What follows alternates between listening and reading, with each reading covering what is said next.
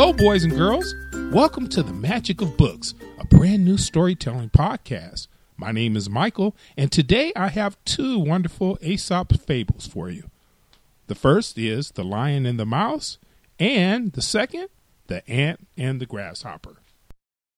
The Lion and the Mouse. Once, when a lion was asleep, a little mouse began running up and down upon him. This soon wakened the lion who placed his huge paw upon him and opened his big jaws to swallow him. Pardon, old king, cried the little mouse. Forgive me this time. I shall never forget it. Who knows but what I may be able to do you a turn some of these days? The lion was so tickled at the idea of the mouse being able to help him that he lifted up his paw and let him go. Some time after the lion was caught in a trap, and the hunters, who desired to carry him alive to the king, tied him to a tree while they went in search of a wagon to carry him on. Just then the little mouse happened to pass by, and seeing the sad plight in which the lion was, went up to him and soon gnawed away at the ropes that bound the king of beasts. Was I not right? said the little mouse. And the moral of this story little friends may prove great friends. The end. The Ant and the Grasshopper.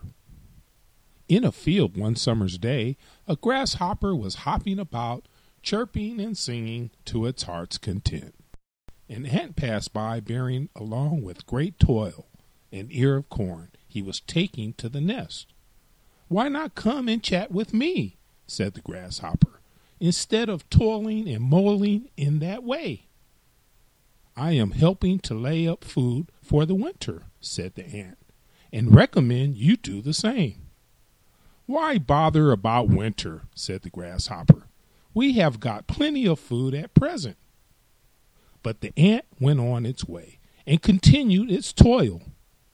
When the winter came, the grasshopper had no food and found itself dying of hunger, while it saw the ants distributing every day corn and grain from the stores they had collected in the summer.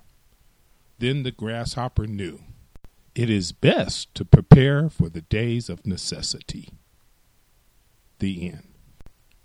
And that's our stories for today. If you like the show, please subscribe and maybe give us a nice review on iTunes. This has been The Magic of Books. Again, my name is Michael. Thank you for listening.